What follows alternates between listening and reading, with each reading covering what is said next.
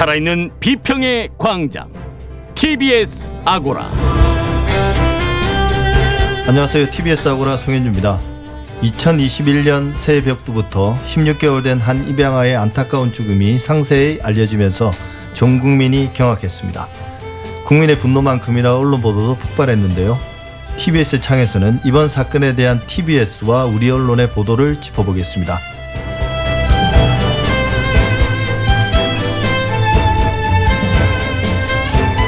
지난 한 해의 화두가 검찰개혁이었는데요. 새해부터 언론개혁에 대한 요구도 본격화되고 있습니다. 미디어 광장에서 언론개혁의 방향성을 고민해 보겠습니다. TBS 아고라 지금 시작하겠습니다.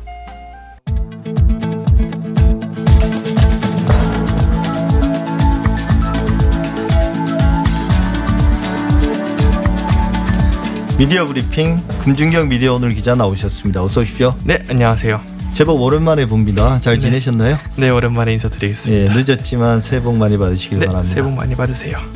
미디어 브리핑 오늘은 TBS의 일합시다 혹은 일합시다 캠페인 논란부터 이야기해 볼까 합니다. 일 혹은 일이 중의적 의미가 사실 논란의 시작이었던 것 같은데요. 이번 주 상당히 뜨거웠던 이슈죠. 네, 맞습니다. 미디어 업계뿐만 아니라 한국 정치 전반에 좀 큰 이슈가 됐는데요. 지난 5일에 국민의힘이 TBS가 지난해 11월부터 진행해왔던 100만 구독 캠페인 일합시다, 일합시다 캠페인이 사전 선거운동 위반이라면서 김어준, 주진우 등 TBS 프로그램 진행자들을 공직선거법 위반으로 고발했습니다. 이 캠페인에서 일합시다라는 문구가 나오고 푸른 계열의 색이 부각되면서 기호 1번 더불어민주당에 투표하라는 홍보 메시지가 아니냐 이런 의심에서 시작된 논란인데요. 흐름을 보면 앞서 조선일보와 중앙일보 등 언론에서 이 캠페인이 선거법 위반 소지가 있다는 기사를 내고 국민의힘이 법적 대응으로 이어가는 모양새입니다. TBS는 어떤 입장입니까? 네, TBS는 일단 일합시다, 일합시다 캠페인이 선거와 무관한 유튜브 100만 구독자 확보를 위해 시작했다고 설명했습니다. 이게 업무라는 뜻의 일과 숫자 1을 더한다는 중의적 의미를 표현하기 위해 일합시다 슬로건을 썼고 이제 캠페인에 등장하는 색깔이 이제 더불어민주당의 색깔이 아니라 TBS의 상징 색이죠. 민트색이고 또 이외에도 여러 색이 동시에 등장했다는 입장이고요. 당초에 12월 셋째 주까지만 캠페인을 할 계획이었는데 이제 목표치였던 구독자 100만 명 달성이 좀 늦어지면서 기간이 좀 연장된 거라고 합니다. 논란이 되자 TBS는 이제 캠페인을 중단하기도 했습니다. 예, 개인적으로 볼 때 금준경 기자는 이 사안을 어떻게 보셨어요? 네, 우선 이 논란의 핵심은 이게 의도적으로 선거에 미칠 목적을 갖고 이런 캠페인을 벌였느냐를 따져봐야 할 거라고 생각을 하는데요. 사실 저는 이제 지난해에 캠페인이 시작할 때 보도자료로 이 소식을 접했었거든요. 캠페인을 예. 시작한다는 걸. 근데 그때는 선거랑 관련이 있다는 생각을 전혀 안 했던 상황. 이기도 하고요. 왜냐하면 이제 선거와 전혀 관, 관련이 없었던 시기에 시작된 캠페인이었고 색깔이나 이런 게 푸른 계열이라고 하면 비슷해 보이지만 실제로 더불어민주당의 색깔과는 거리가 있기도 했었고요.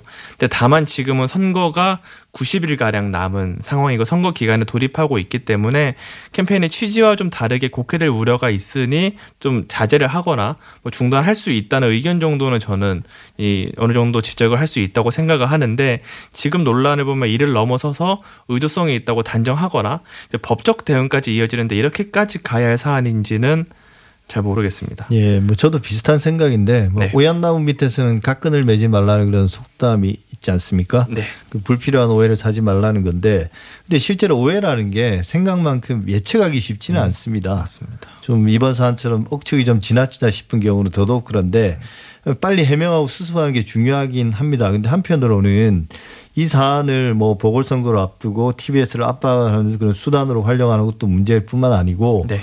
서울시장 출마를 선언하는 그런 정치인들이 공약으로 TBS 해체까지 언급하고 나선 건 좀 너무 나간 게 아닌가 싶은데요. 기본적으로 저는 무엇보다도 네. 언론의 자유를 가볍게 보는 사람들은 언론의 공정성을 따질 자격도 없다. 이런 말씀을 좀 드리고 싶습니다. KBS 수신료 이야기도 좀 한번 해보죠. KBS 입장에서는 정말 오래된 과제인데 네. 최근 KBS가 수신료 인상을 공론화하기 시작했고 또 방송통신위원회에서 2021년 업무 과제를 발표하면서 수신료 위원회 그 설치 근거를 마련하겠다고 밝혔다는데요. 그러다 보면 보니까 방통위 차원에서 수신료 인상 을 추진하고 있는 게 아닌가 그런 해석도 나오고 있다던데요. 네, 맞습니다. 우선 KBS가 지난해 말부터 수신료 인상 드라이브를 걸고 있는 상황인데요.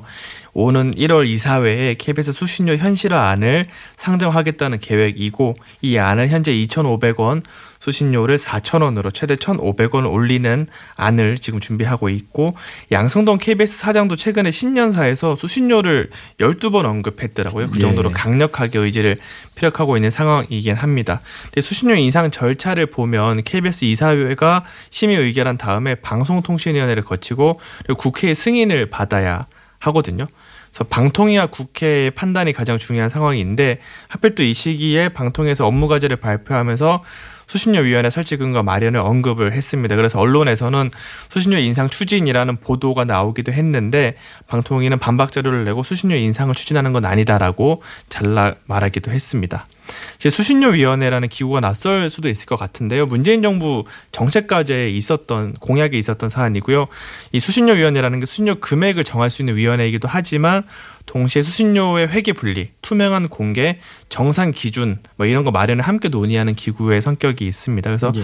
한상혁 방통위원장도 회계 분리를 통해서 국민적 동의가 이루어지고 사업자의 노력을 전제로 수신료 현실화를 논의해봐야 된다는 좀 보수적인 입장입니다. 예, 그러니까 수신료가 네. 그 액수가 크지는 않습니다. 2,500원이고. 네, 어, 근데 이게 마치 세금처럼 여겨지고 또 KBS에 대한 국민의 평가와 맞물려 있는 사안이라서 현실적으로 인상이 그렇게 쉽지는 않습니다. 네, 근데 그렇다고 현재의 어떤 결정 방식이나 액수 그게 바람직하지도 않은 상황이지 않습니까? 맞습니다. 수신료가 사실 40년째 동결이 됐더라고요. 그래서 인상이 필요한 면이 있고요. 이제 공적인 역할을 하기 위해서 재정 안정성이 좀 뒷받침돼야 할 면도 있습니다. 2019년 기준으로 공영방송의 재원 구조를 보더라도 KBS는 수신료 비중이 46%에 그치는데 영국, 일본, 프랑스, 독일 등 선진국들은 70에서 90% 정도 네. 비율을 차지하고 있는 차이가 있기도 합니다. 근데 다만 지금 코로나 국면이기도 하고 OTT 중심의 미디어 이용이 활성화되다 보니까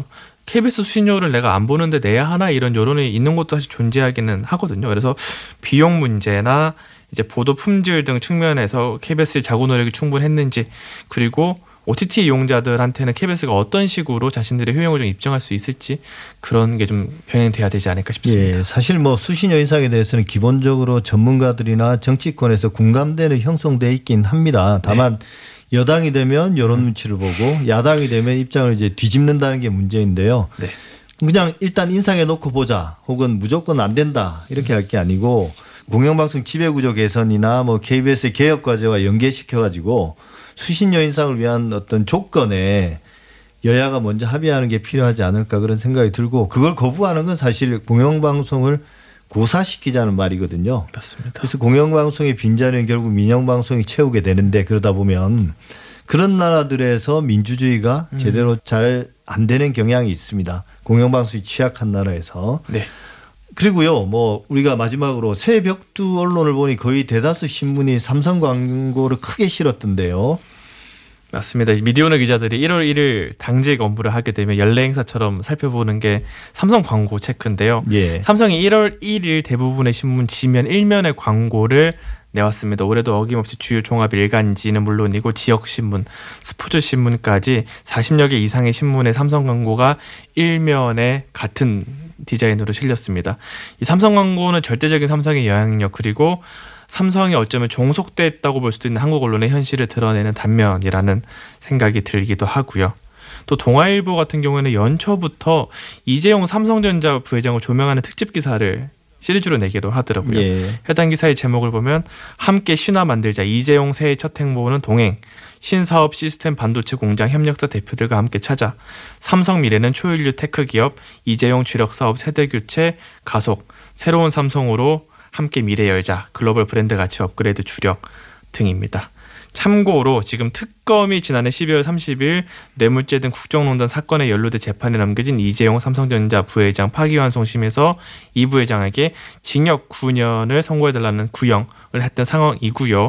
1월 말에 선고가 예정돼 있는 상황이라서 시기적으로도 좀 보도를 좀 살펴볼 필요가 있을 것 같습니다. 예. 몇 가지 시작할 부분은 있는 것 같습니다. 과연 이 삼성의 광고가 네, 순수한 마케팅적인 목적에 의한 것인가라는 네. 점하고 두 번째 이제 동아일보의 사례에서 보듯이 동아일보 같은 경우는 혼맥으로 엮여 있죠. 그러니까 아, 이재용 삼성부자 부회장의 여동생이 동아일보 사장의 그 동생과 결혼한 상황이기 때문에 이렇게 엮여 있는 언론사가 과연 공정한 보도를 할 수 있는가의 문제. 이게 앞서 말했던 KBS의 어떤 공영방송으로서의 KBS와 또 네. 수신료와 문제와도 연관되어 있는 것 같습니다. 예, 지금까지 금중경 기자였습니다. 오늘 말씀 감사합니다. 네, 감사합니다.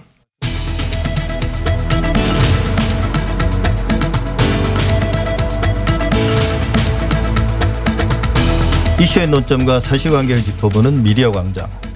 지난 2020년을 가장 뜨겁게 달궜던 키워드 중에 하나는 바로 검찰 개혁이 아닐까 싶은데요.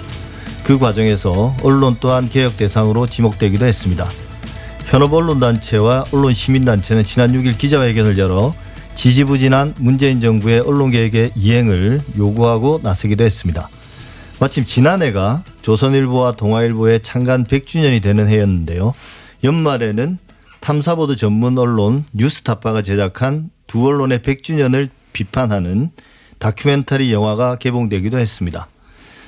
새 첫 번째 TBS 아고라는 언론개혁 문제로 시작해 볼까 합니다. 신한대 이정은 교수 나오셨습니다. 어서 오십시오. 안녕하세요.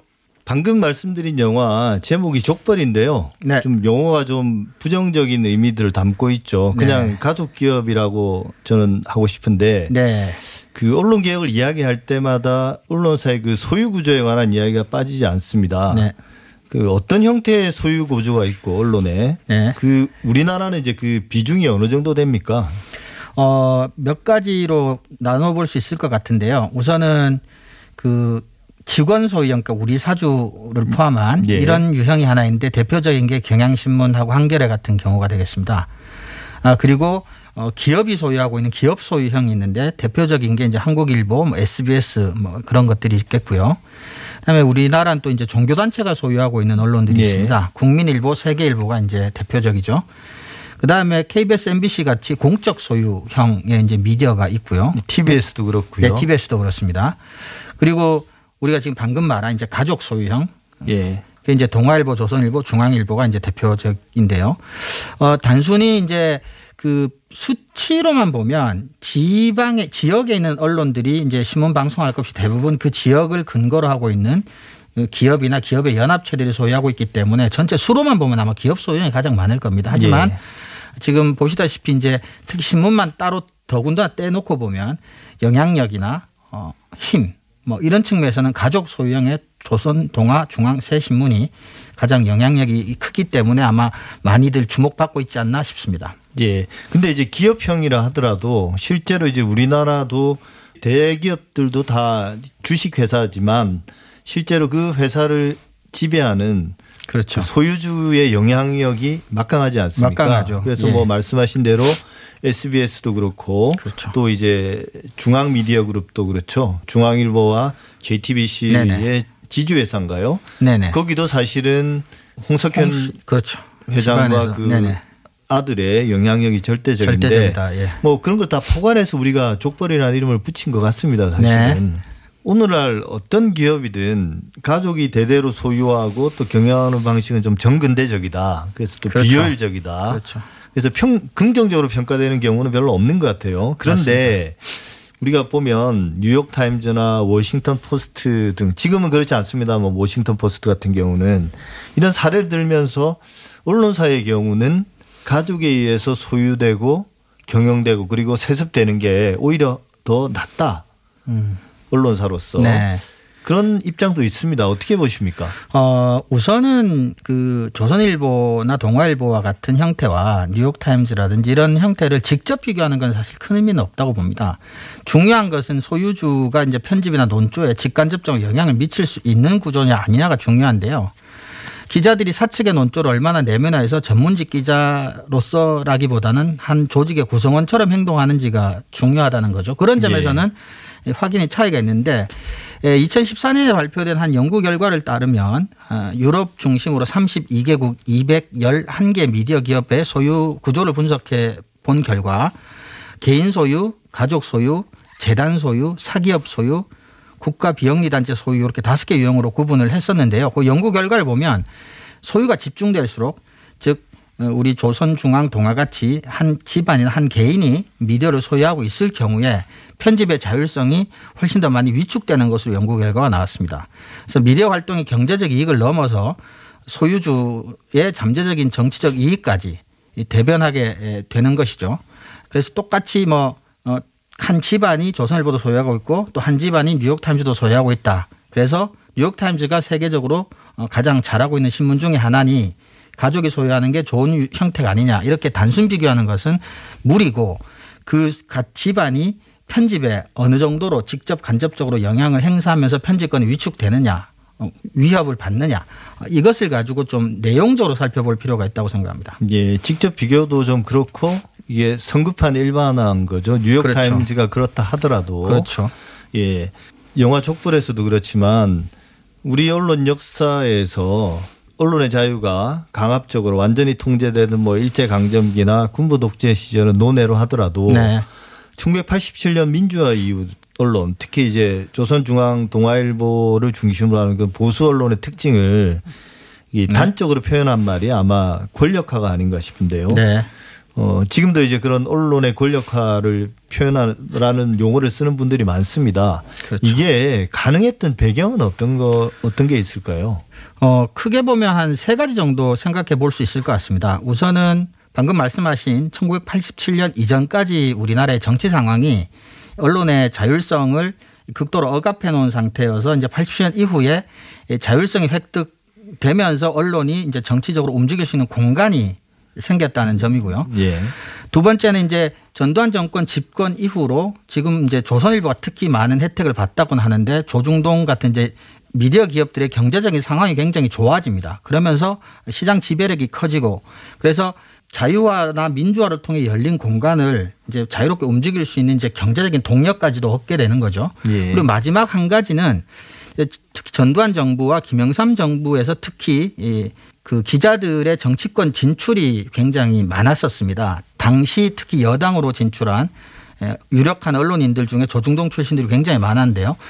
어, 이름만 되면 알만한 굉장히 거물급 정치인들이 많았습니다. 이렇게 진출한 언론인들이 그 정치 권력과 언론 권력의 결합을 유지시키고 강화시키는 어떤 다리 역할을 일정 정도 수행한 부분도 언론이 권력화하는데 적지 않은 영향을 미친 게 아닌가. 그래서 독재 권력 하에서는 독재 권력의 입 역할을 하다가 이 80년 이후 드디어 스스로가 이제 지배 권력 한 부분이 된 예. 예, 스스로가 권력이 된 예, 그런 측면이 있지 않나 생각합니다. 예. 그러니까 권력과 제대로 융합을 한 거죠. 그렇죠. 권력의 어떤 그 수단이었다가 그렇죠. 권력과 이제 결합되는 그게 이제 권력화 과정이다. 네. 우리나라도 민주화 이후에 그 언론 개혁의 문제가 꾸준히 제기돼 왔는데요. 네. 어, 그동안 국가나 정부 차원의 언론 개혁 시도는 어떤 게 있었습니까? 그리고 어. 그뭐 성과랄까요? 네.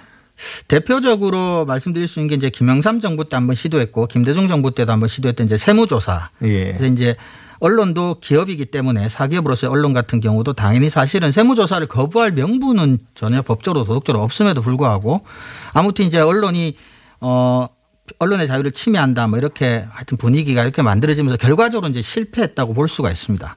그리고 노무현 정부 때는 이제 신문고시를 통해서 또 시장에 한번 개입하려고 시도를 했었는데 이것도 역시 이제 언론의 반대로 그리고 여론을 이제 등에 업지 못한 채 실패하게 됐고요. 예. 그리고 노무현 정부 이제 좀 후반부로 가면서 취재 보도 관행을 좀 개혁하려는 시도가 있었습니다. 우리 이제 요즘도 출입처 문제가 계속해서 반복되고 나오고 있지만 이제 취재 선진화 방안이라고 해서 이제 개방형 브리핑룸이라든지 뭐 기자실 통폐합 문제, 폐쇄 문제 이런 것들을 좀 했는데 이때도 역시 예, 언론의 강력한 반발과 이제 여론의 어떤 그런 반대 뭐 이런 것들이 조금 더 높았어서 이제 실패를 했는데 어, 지금 생각해 보면 언론학자로서 개인적으로 제가 생각해도 그렇고 방향성은 맞았던 것 같아요. 근데 이제 당시에 어, 어떤 정치인들의 어, 수준, 인식 수준이나 어, 전반적인 여론의 어떤 수준이 인식이 이, 당시로는 거기까지 가 있지 못했던 것 같고요.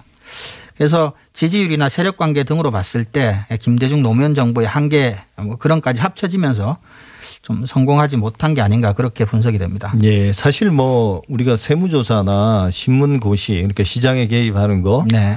어, 혹은 이제 소유구조에 대해서 뭔가 어, 조치를 취하는 거는 예를 들면 시장 경제 상황에서 어떤 비상장 기업을 강제로 상장시킬 수도 없는 거고 그렇죠. 이제 뭔가 위헌의 소지도 많고요. 그렇죠. 그다음에 이제 좋은 제품을 생산하지 못하는 불량 제품을 생산하는 기업의 세무 조사를 한다고 해서 그 제품이 좋아지는 것도 아니지 않습니까? 없죠. 네, 맞습니다. 그래서 결국은 이제 이 생산 과정 그렇죠. 여기에 이제 개입할 수 있는 수단이 있다면 거기에 개입하는 게 맞는데 그게 이제 어, 취재 선진화 방안이라든지 개방형 브리핑 룸을 네. 만드는 등등이었는데 그때 기호는 이제 그때는 진짜 모든 기자들이 다 들고 맞습니다. 일어났던 뭐 것 같아요. 진보 언론, 보수 언론 할 것 없이 예, 예, 예. 모두가 총반대를 했었죠. 그럼 지금 와서 이제 네. 다시 이제 10년 정도 이제 15년 가까이 시간이 지났는데요. 현실적인 지금의 현실적인 언론 개혁 방안은 어떤 게 가능할까요?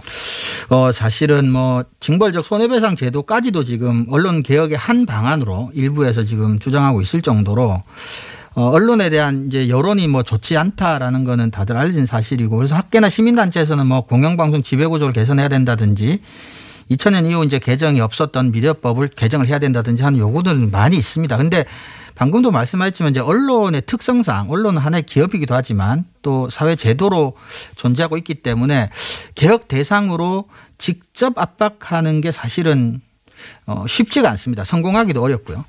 그리고 이제 실효성 있는 수단이나 개혁을 촉발시킬 만한 지렛대도 현재는 없는 상태로 보이고요. 그래서 언론 개혁을 언론 자체를 독립적인 대- 개혁의 대상으로 놓고 외부에서 힘을 가하는 방식의 개혁보다는 좀 광범위한 예, 정치 개혁과 뭐 언론 개혁, 검찰 개혁 이런 것들 이제 사법 개혁이 함- 함께 같이 간다거나 또는 공공 부분의 어떤 공적 소통 방식의 개혁. 그러니까 우리가 지금 말한 이제 기자단 관리 방식이라든지 출입처라든지 네. 이런 것들하고 이렇게 병행해서 그래서 시민 사회가 언론과 어떻게 관계 맺을 것인지를 시민 사회가 먼저 좀 적극적으로 한번 생각해 볼 필요도 있고 언론도 뭐 그런 차원에서 그래서 어 시민 사회 성장에 따른 언론 견제 그리고 언론 내부에서 전문직으로서 전문인으로서 기자들 스스로가 개혁의 필요성을 느끼고 스스로가 문제 제기를 하는 방식으로 결과가 이끌어 나오지 않는다면 외부에서 계속해서 힘을 가하는 방식으로는 조금 어렵지 않을까 개인적으로 그렇게 생각합니다. 예. 그러니까 언론 개혁, 언론 개혁 자체가 뭐 어떤 직접적인 어떤 행위를 해야 될 대상이라기보다는 어 다른 공공부문이라든지 그렇죠. 뭐 우리가 봤듯이 저 경찰이나 혹은 시민사회 등등이 어 언론과 맺고 있는 그런 관계들을 점차 바꿔 나가면 그 결과로서 언론 개혁이 이루어질 수 있다는. 말씀이시죠. 네네. 이제 그럼에도 불구하고 우리가 언론도 스스로 좀 바뀌어야 될 부분들이 있지 않나. 이게 꼭 뭐 지금 우리가 말하는 언론 개혁의 차원이 아니더라도 네. 워낙 경쟁도 치열하고 맞습니다. 또 그게 점점 더 앞으로 더 언론 개개 기업의 입장에서 볼 때는 더 어, 안 좋아지는 상황이란 말이에요. 네. 어, 근데 여기서 이제 살아남기 위해서 좀 네. 어떤 일들을 해야 되는 걸까요? 결국은 저는 취재보도 관행을 개선 또는 개혁하는 문제가 아닌가 싶습니다. 결국 언론 개혁의 최종 목표라는 게 시민들에게 더 좋은 뉴스를 제공해 주는 것이라고 어, 보기 때문인데요. 특히 방금 말씀하셨지만 이제 디지털 시대라고 하는 게 에, 언론에게 많은 변화를 사실 강제하고 있는데 현재까지 우리나라 언론들은 어, 몇몇 시도가 있었지만 실패했고 전반적으로 시도조차도 사실은 제대로 못하고 있는 상황인 것 같습니다. 에, 그러는 와중에 이제 언론들이 대체로 어 제기하고 있는 어떤 시도를 못하는 원인, 실패 원인들이 크게 보면 두 가지인데 하나가 이제 재정적 한계, 그러니까 언론사의 규모, 다시 말해서 기자 수의 한계 이 두 가지를 많이 지적을 하고 있습니다. 그러면 이제 어떻게 어, 할 것이냐 해서 제가 한 가지 뭐 대안으로 고려해 볼 수 있는 것이 꼭 이게 답이라기보다는 뭐 협력 저널리즘 같은 건 한번 좀 우리가 고려해 볼 수 있을 것 같아요. 이게 이제 편집국 보도국 내에서 조직 간의 협력, 언론사 간 협력, 그리고 언론사와 학자, 시민단체, 시민 간의 협력 또는 이제 국제 간 협력까지 협력 저널리즘에 가능한 형식은 매우 이제 다양하게 많습니다. 이를 통해서 언론 이제 뉴스 제작에 필요한 비용과 인력 그리고 전문적 식견을 도움 받을 수 있는 거고요. 그래서 지금 현재 출입처에 매여 있는 대다수의 기자들 그래서 출입처로부터 나오는 사건 발생과 관련된 단순 정보만 가공해서 뉴스로 제공하는 데 그치고 있는 현재 우리나라 언론에서 필요한 분석적 해설적 입체적 뉴스를 만드는데 시민이나 전문가나 또는 다른 언론과의 협업을 통해서 도움을 받는다면 특별히 어, 재정 규모를 늘리거나 기자를 갑자기 많이 뽑지 않으면서도 시민들에게 지금보다는 조금 더 질 높은 뉴스를 공급해 줄 수 있지 않을까라는 개인적인 생각을 한번 해보는데요.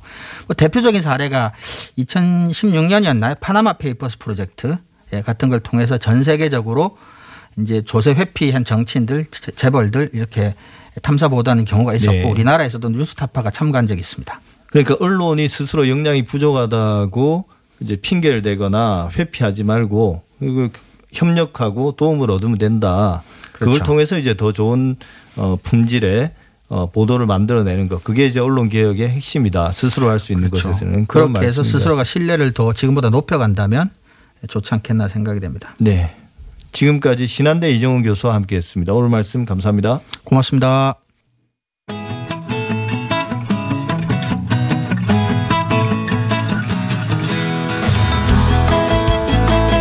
TBS 아고라에서 전해드리는 시민의 말씀입니다.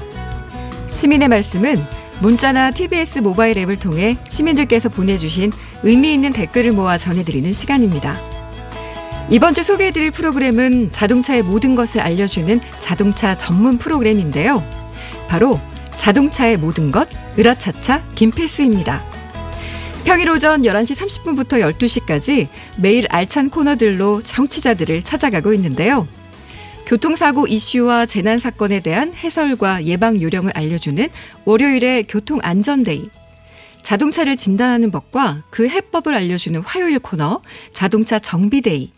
또 자동차의 최신 트렌드부터 재미있는 뒷이야기까지 수요일에는 모빌리티 트렌드 day 등 시민들이 꼭 알아야 할 자동차에 대한 필수 상식을 전해주고 있습니다. 지난 12월 개편 후 방송을 시작한 지 이제 약 한 달여가 지났을 뿐인데요. 폭발적인 인기로 청취율을 높여가고 있습니다. 아이디 용산형님은 방송 내용이 정말 도움이 많이 됩니다. 대한민국 모든 운전자가 이 방송을 들어야 한다고 봅니다. 청취율 1위를 향하여 고고싱 하셨고요. 또 아이디 지금부터님은 들을 때마다 신기반기합니다. 30분 만에 어떻게 이렇게 알찰 수 있나요? 가성비 최고 유익한 방송입니다 하셨고요. 또 아이디 오지의 마녀님은 자동차에 대해 알면 알수록 배워야 할 게 정말 많네요. 자동차 정보 확실하게 많이 알고 갑니다 하셨고 또 JOD님은 화물차 운전하며 매일 듣습니다. 이 잘 몰랐던 자동차에 대한 정보들, 솔깃한 정보들 속 시원하게 알려줘서 정말 많은 도움이 됩니다. 자동차 전문 방송 최고입니다 하셨습니다. 그런데 시간이 너무 짧다. 방송 시간을 늘려달라. 이런 댓글도 눈에 많이 띄었는데요. HAN622님은 시간이 너무 짧습니다. 진행자와 전문가의 말이 너무 빠르고 급합니다. 여유 있는 진행 부탁합니다. 음악은 없애고 정보를 더 많이 해주세요. 하셨고요.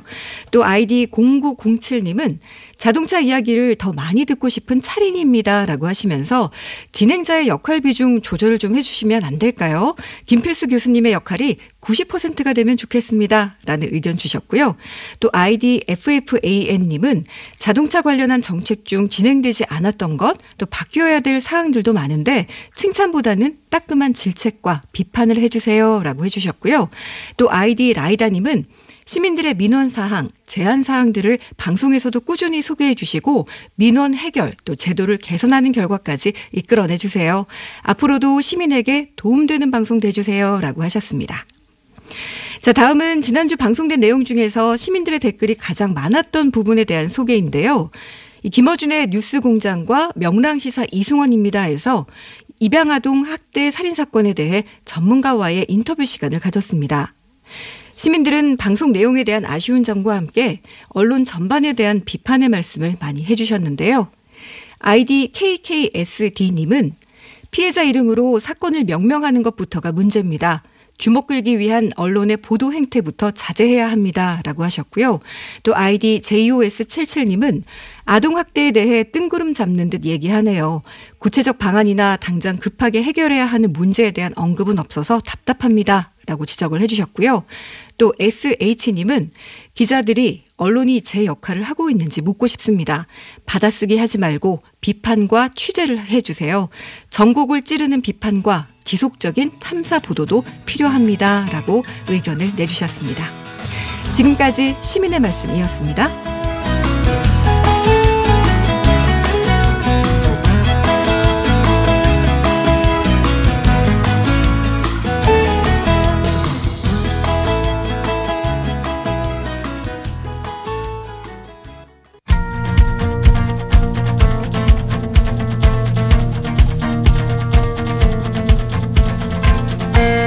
시민의 방송 TBS가 지난 한 주간 주목했던 이슈를 살펴보면서 우리 언론이 나아갈 방향을 고민해보는 시간 TBS의 창입니다.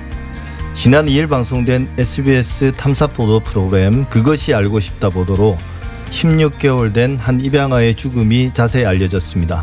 전 국민이 경악하고 슬퍼하고 또 분노했습니다. 벌써부터 일도 결국 흐지부지 되는 게 아닌가 하는 걱정이 앞섭니다만 언론이 첫 단추 역할을 잘 한다면 이번에는 달라지지 않을까 하는 기대도 저버리고 싶지는 않습니다. 신미 민주언론 시민연합 사무처장과 함께 이번 사건에 대한 TBS의 보도와 우리 언론의 보도 내용을 한번 짚어보겠습니다. 네. 어서 오십시오. 네, 안녕하세요.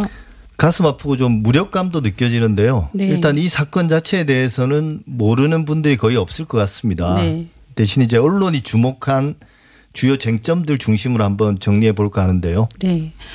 지금 이 사건이 어 지난해 일어나서 사실 인터넷 커뮤니티나 카페에서는 계속 논란이 됐었는데 예.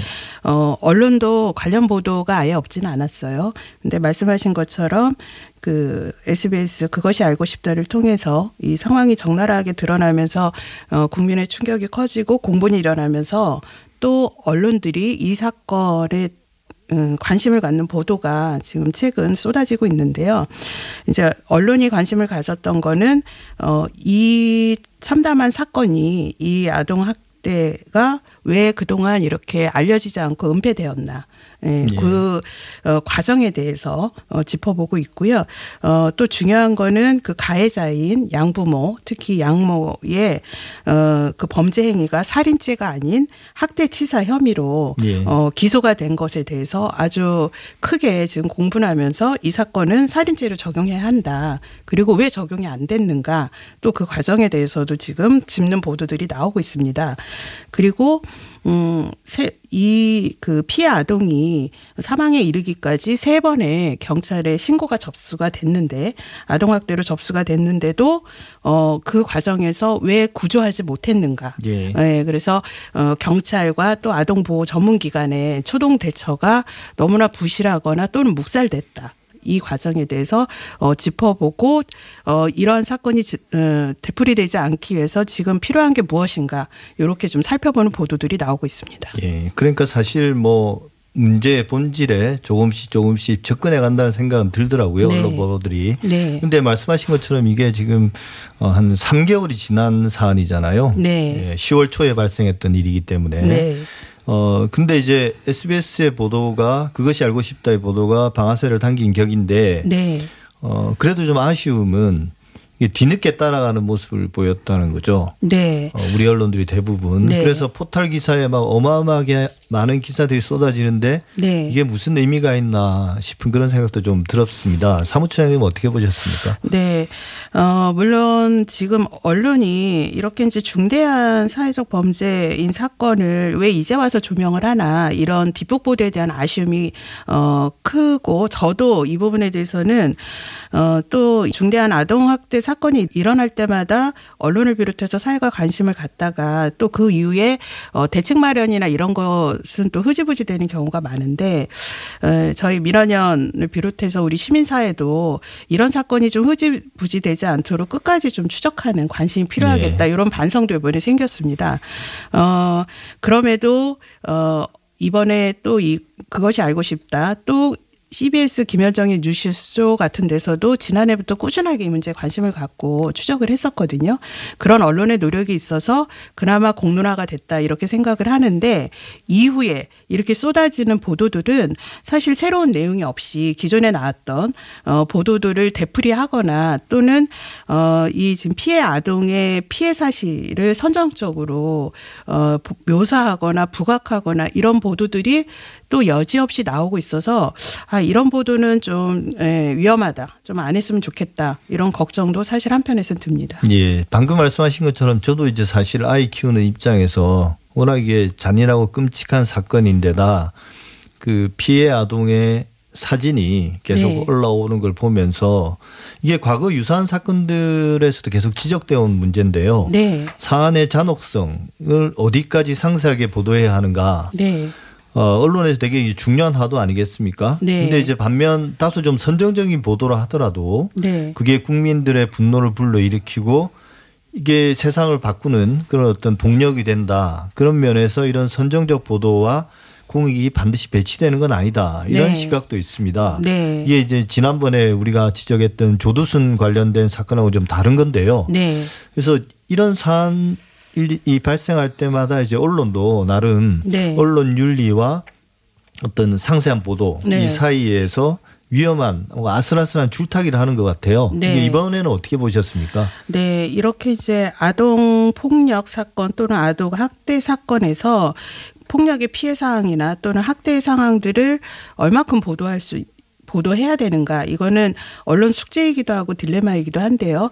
어, 사안의 심각성을 알려주기 위해서는 또 국민들이 그러한 사건의 실체를 알기 위해서는 어, 또 사건을 이해할 수 있는 정도는 또 보도가 돼야 되는데 네. 예, 그것이 윤리 측면에서 어디가 기준이냐 이 부분에 대해서 사실 지금 어 이미 이 사건에 대해서 실체를 알 수 있는 보도는 충분히 언급이 되고 나왔다 이렇게 생각을 하는데요.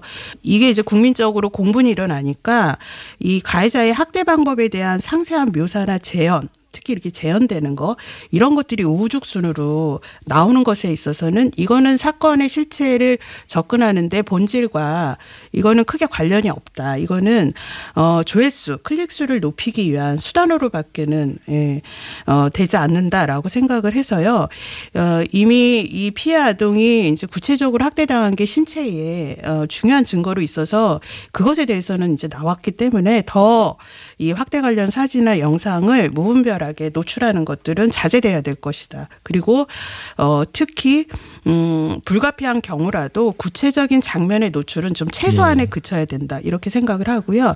특히 이번에 피해 아동인지 입양 아동인데 그 입양 아동이나 입양 제도에 대한 편견을 주장하는 이런 보도나 표현 내용들은 상당히 유의해야 된다 이렇게 생각을 합니다. 예를 들면 예전에 그 피해 그 아동 폭력 사건에서 뭐 계모 아동 학대 살인 이렇게 어 표현을 하면서 계모를 부각을 해서 그렇죠. 편견을 조장하는 이런 보도들이 대풀이 됐는데요. 특히 이번 같은 경우는 입양 제도라든지 과정이라든지 이런 것에 있어서 어 피해를 예방하고 방지하는 것에 있어서는 충분히 검토가 필요하나 편견을 조장하는 거는 아주 주의해야 된다. 이런 생각입니다. 예. 결국 사건의 본질이 얼마나 이제 필요한 보도인가, 본질을 파악하는데 네. 필요한 보도인가 하고 어, 또 이제 가장 하지 말아야 될 것은 편견을 조장하는 그런 네. 보도들이 아닌가. 네, 그리고 또한 주셨는데. 예. 가지는 이제 이번 사건에 대해서 국민의 관심이 워낙 높아지니까 연예인이라든지 정치인이라든지 이렇게 유명 인사들이 예. 이렇게 추모하거나 또는 뭐 추모하는 걸 의견을 표명, 포명하거나 이렇게 하고 있는데 그 추모 발언이라든지 또는 의례적인 정치인들의 발언 또는 특정 댓글 이것만 부각을 해서 이것이 무슨 단독 보도인 양 경쟁적으로 쏟아내는 보도는 이 사건의 어, 본질과 무관한 어, 보도여서 이렇게 좀 의도적으로 자극적으로 눈길을 끌기 위한 예, 이런 과잉 보도는 좀 금지되기를 예, 없어지기를 좀 바랍니다. 예, 알겠습니다. TBS도 이제 주요 시사 프로그램들을 통해서 이 사건을 주의 깊게 다뤘습니다. 어떻게 보셨습니까? 네, TBS에서도 시사 프로그램에서 그 명랑 시사 이승원입니다와 김어준의 뉴스공장에서 어 최근에 어이 사건을 좀 심층적으로 다뤘습니다. 예. 그래서 어 특히 그 김어준의 뉴스공장에서는 뭐 사건의 본질뿐만 아니라 어 지금 이- 어 짚어보고 있는 이런 언론 보도 또는 언론 보도의 윤리 문제까지도 어 살펴본 거는 어 상당히 좀 고무적이다 이렇게 생각을 하는데요. 어 다만 TBS가 이 생활 관련한 또는 어, 뭐 생활이나 민생이나 또는 우리 그 국민들에게 주요한 사안들에서 어, 적시로 잘 다뤄주고 있는데 이런 아동 폭력 또는 아동 학대 사건의 경우도 좀 선제적인 관심을 가져줬으면 좋겠다 이런 생각이 들고요. 그 대비해서 CBS의 어, 그 라디오 시사 프로그램에서는 지난 해부터 이 문제를 좀 집중적으로 좀 어, 추적을 했었는데 예. TBS도 조금 더 앞장섰으면 더 좋았겠다 이런 아쉬움은 있습니다. 예, 알겠습니다. 보통 언론 보도를 통해 이런 사건이 좀 불거지고 나면 다른 언론들이 국민들의 가슴을 후벼 파는 그런 후속 보도를 어마어마하게 쏟아내고 국민 여론이 들끓으면 정치인들은 책임 문제로 조금 정쟁을 하다가 민심에 호응하듯 섣부른 법안들을 또 쏟아내죠. 네. 그러다가 시간이 지나면 언론의 관심과 국민의 분노가 잦아들고 뭐 법안은 이해관계자들의 압력에 의해서 흐지부지 되는 게 수순이었던 것 같습니다. 이번 사안도 그렇게 흘러가지 않으려면 언론이 사후 보도에 좀 더 신경을 써야 되지 않을까 싶습니다. 일단 SBS 그것이 알고 싶다는 계속 지켜보겠다고 했습니다. 지금까지 신미 민원연 사무처장과 함께했습니다. 오늘 말씀 감사합니다. 네, 감사합니다.